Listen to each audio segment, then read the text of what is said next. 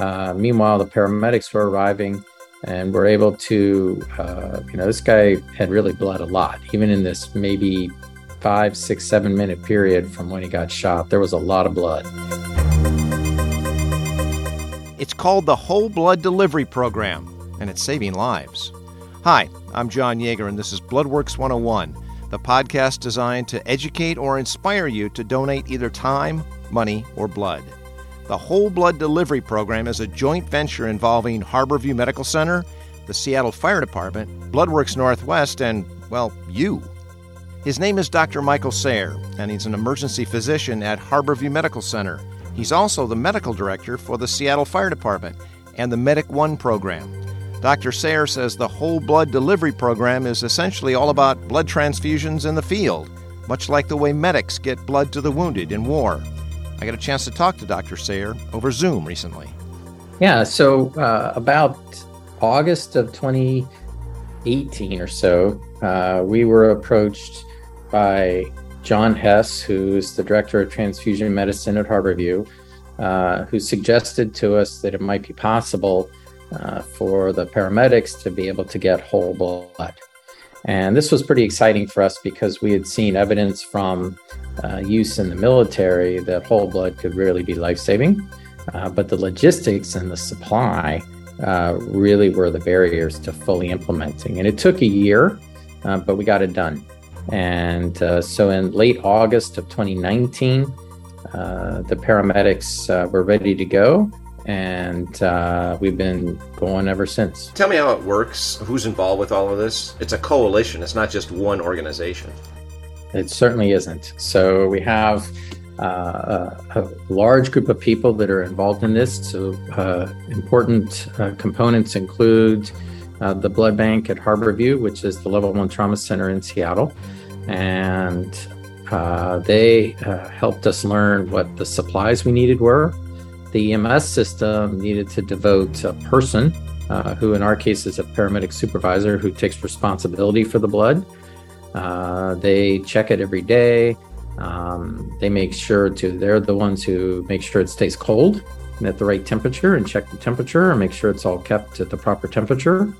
Uh, and then they bring these small uh, coolers that look a bit like a cooler you'd put a six pack of beer in, um, only they're fancier and they bring that with them whenever they leave the station in case they get a call. Uh, and then there's the Bloodworks Northwest that has done a terrific job in making sure that we have access to the bags of blood that go in, in these coolers.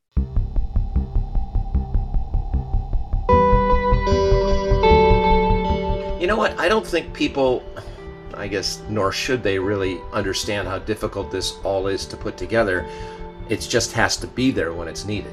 Yeah, so this blood, when we get it, is fresh. It's been donated recently, uh, and it's kept in the cooler at a at a temperature that's pretty close to about 34, 35 degrees Fahrenheit. So it doesn't freeze and it doesn't, you know, get too warm, so it doesn't spoil.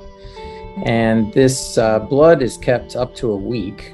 Um, sometimes we go a week without using any blood in which case we turn it back into the blood bank at Harborview and it's used on a different patient in the building. Uh, so we've wasted close to zero units of blood during the almost three years we've had this program. Uh, so it's it is a pretty amazing thing to work to watch happen, and the amount of organization effort that goes into it is significant. But I think now we're it's just part of doing the job.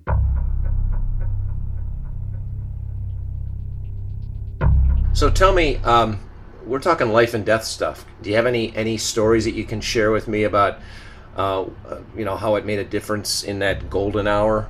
Yeah, I think one of the early patients that we had is really uh, illustrates how this works. So this was someone who had been shot in the groin and was bleeding to death from uh, his femoral artery, the big blood vessel that takes blood into his leg. And as is often the case in uh, gunshot wound situations, the police go in first because uh, they got to make sure there's no one that's going to shoot the firefighters and the paramedics, um, and took care of that problem. And then uh, the police then turn their attention to the victim, the person that's been shot, and they put pressure on the groin to control the bleeding, put a tourniquet on the leg. Uh, meanwhile, the paramedics were arriving and were able to, uh, you know, this guy had really bled a lot, even in this maybe five, six, seven minute period from when he got shot. There was a lot of blood on the ground around him. Uh, but the good work of the police officers to control the bleeding was step one. And then we had to replace the blood that had been lost. So the paramedics were able to uh, establish an IV, uh, get the blood out, get it hooked up, all while moving the patient up to their paramedic unit. Um, and uh, we have a warmer, so this blood's kept in this cooler, but we don't want to give it to the patient cold because it doesn't work very well when it's cold. So we have a, a warmer uh, that's battery powered that warms the blood uh, without slowing down the flow rate. So the blood's given quickly and it's warm when it hits the patient. Uh, so there's they were able to get all that done in the middle of downtown Seattle uh, and deliver this blood unit into the patient before they even arrived at Harborview. And the patient then uh, needed surgery to fix these holes in his femoral artery, and uh, a few days later was able to get discharged home. So I'm not sure any of that would have happened, uh, but for this blood. I mean, it's hard to know for sure, uh, but it sure felt like to me like this strategy really worked and helped save his life.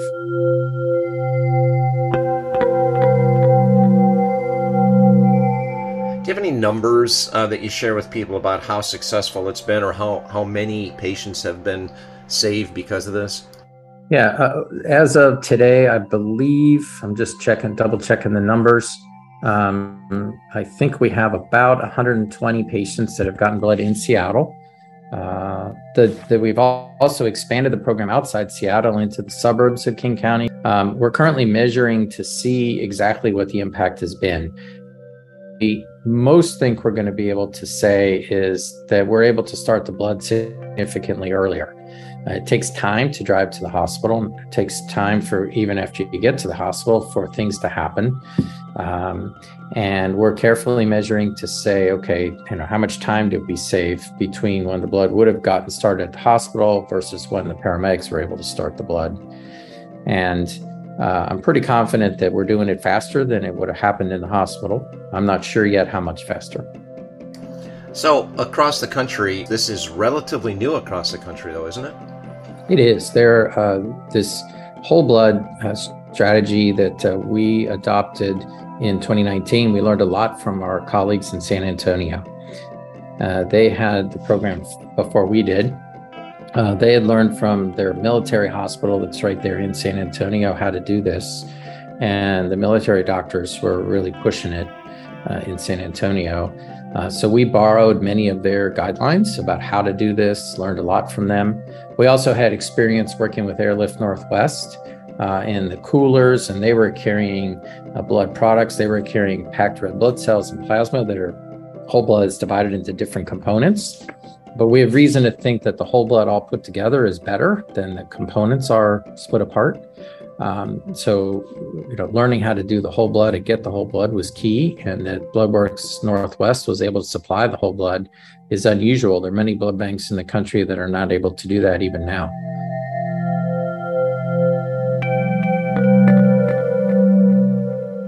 Is there anything you'd like to advocate for? Any kind of message you'd like to get across? Uh, you know, when you talk to people about this. Well, one one message is that uh, we need O positive blood for this program. Uh, that's the universal donor blood that we're able to use. Uh, o negative is the true universal donor, but that is in such short supply that we can't get that. Uh, so we use the Rh positive, the O positive blood, and it works great. Uh, we have a strategy to work through a problem if we have a young person who is type Rh negative uh, to mitigate the risk in that individual. Um, but you know you have to survive to have that problem, and by getting this blood in early, uh, we're able to make that happen. So if there are people out there that are type O and particularly type O positive, uh, we would love to have them donate and to help us address this blood shortage. It's called the Whole Blood Delivery Program, and it's saving lives. But nothing like this can succeed without your donation.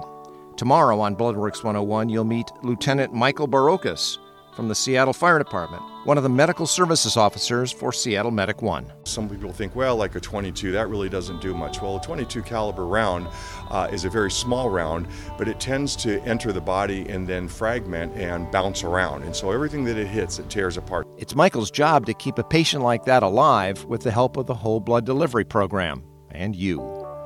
That's up next tomorrow on Bloodworks 101. Don't miss it. I'm your host, John Yeager. See you next time.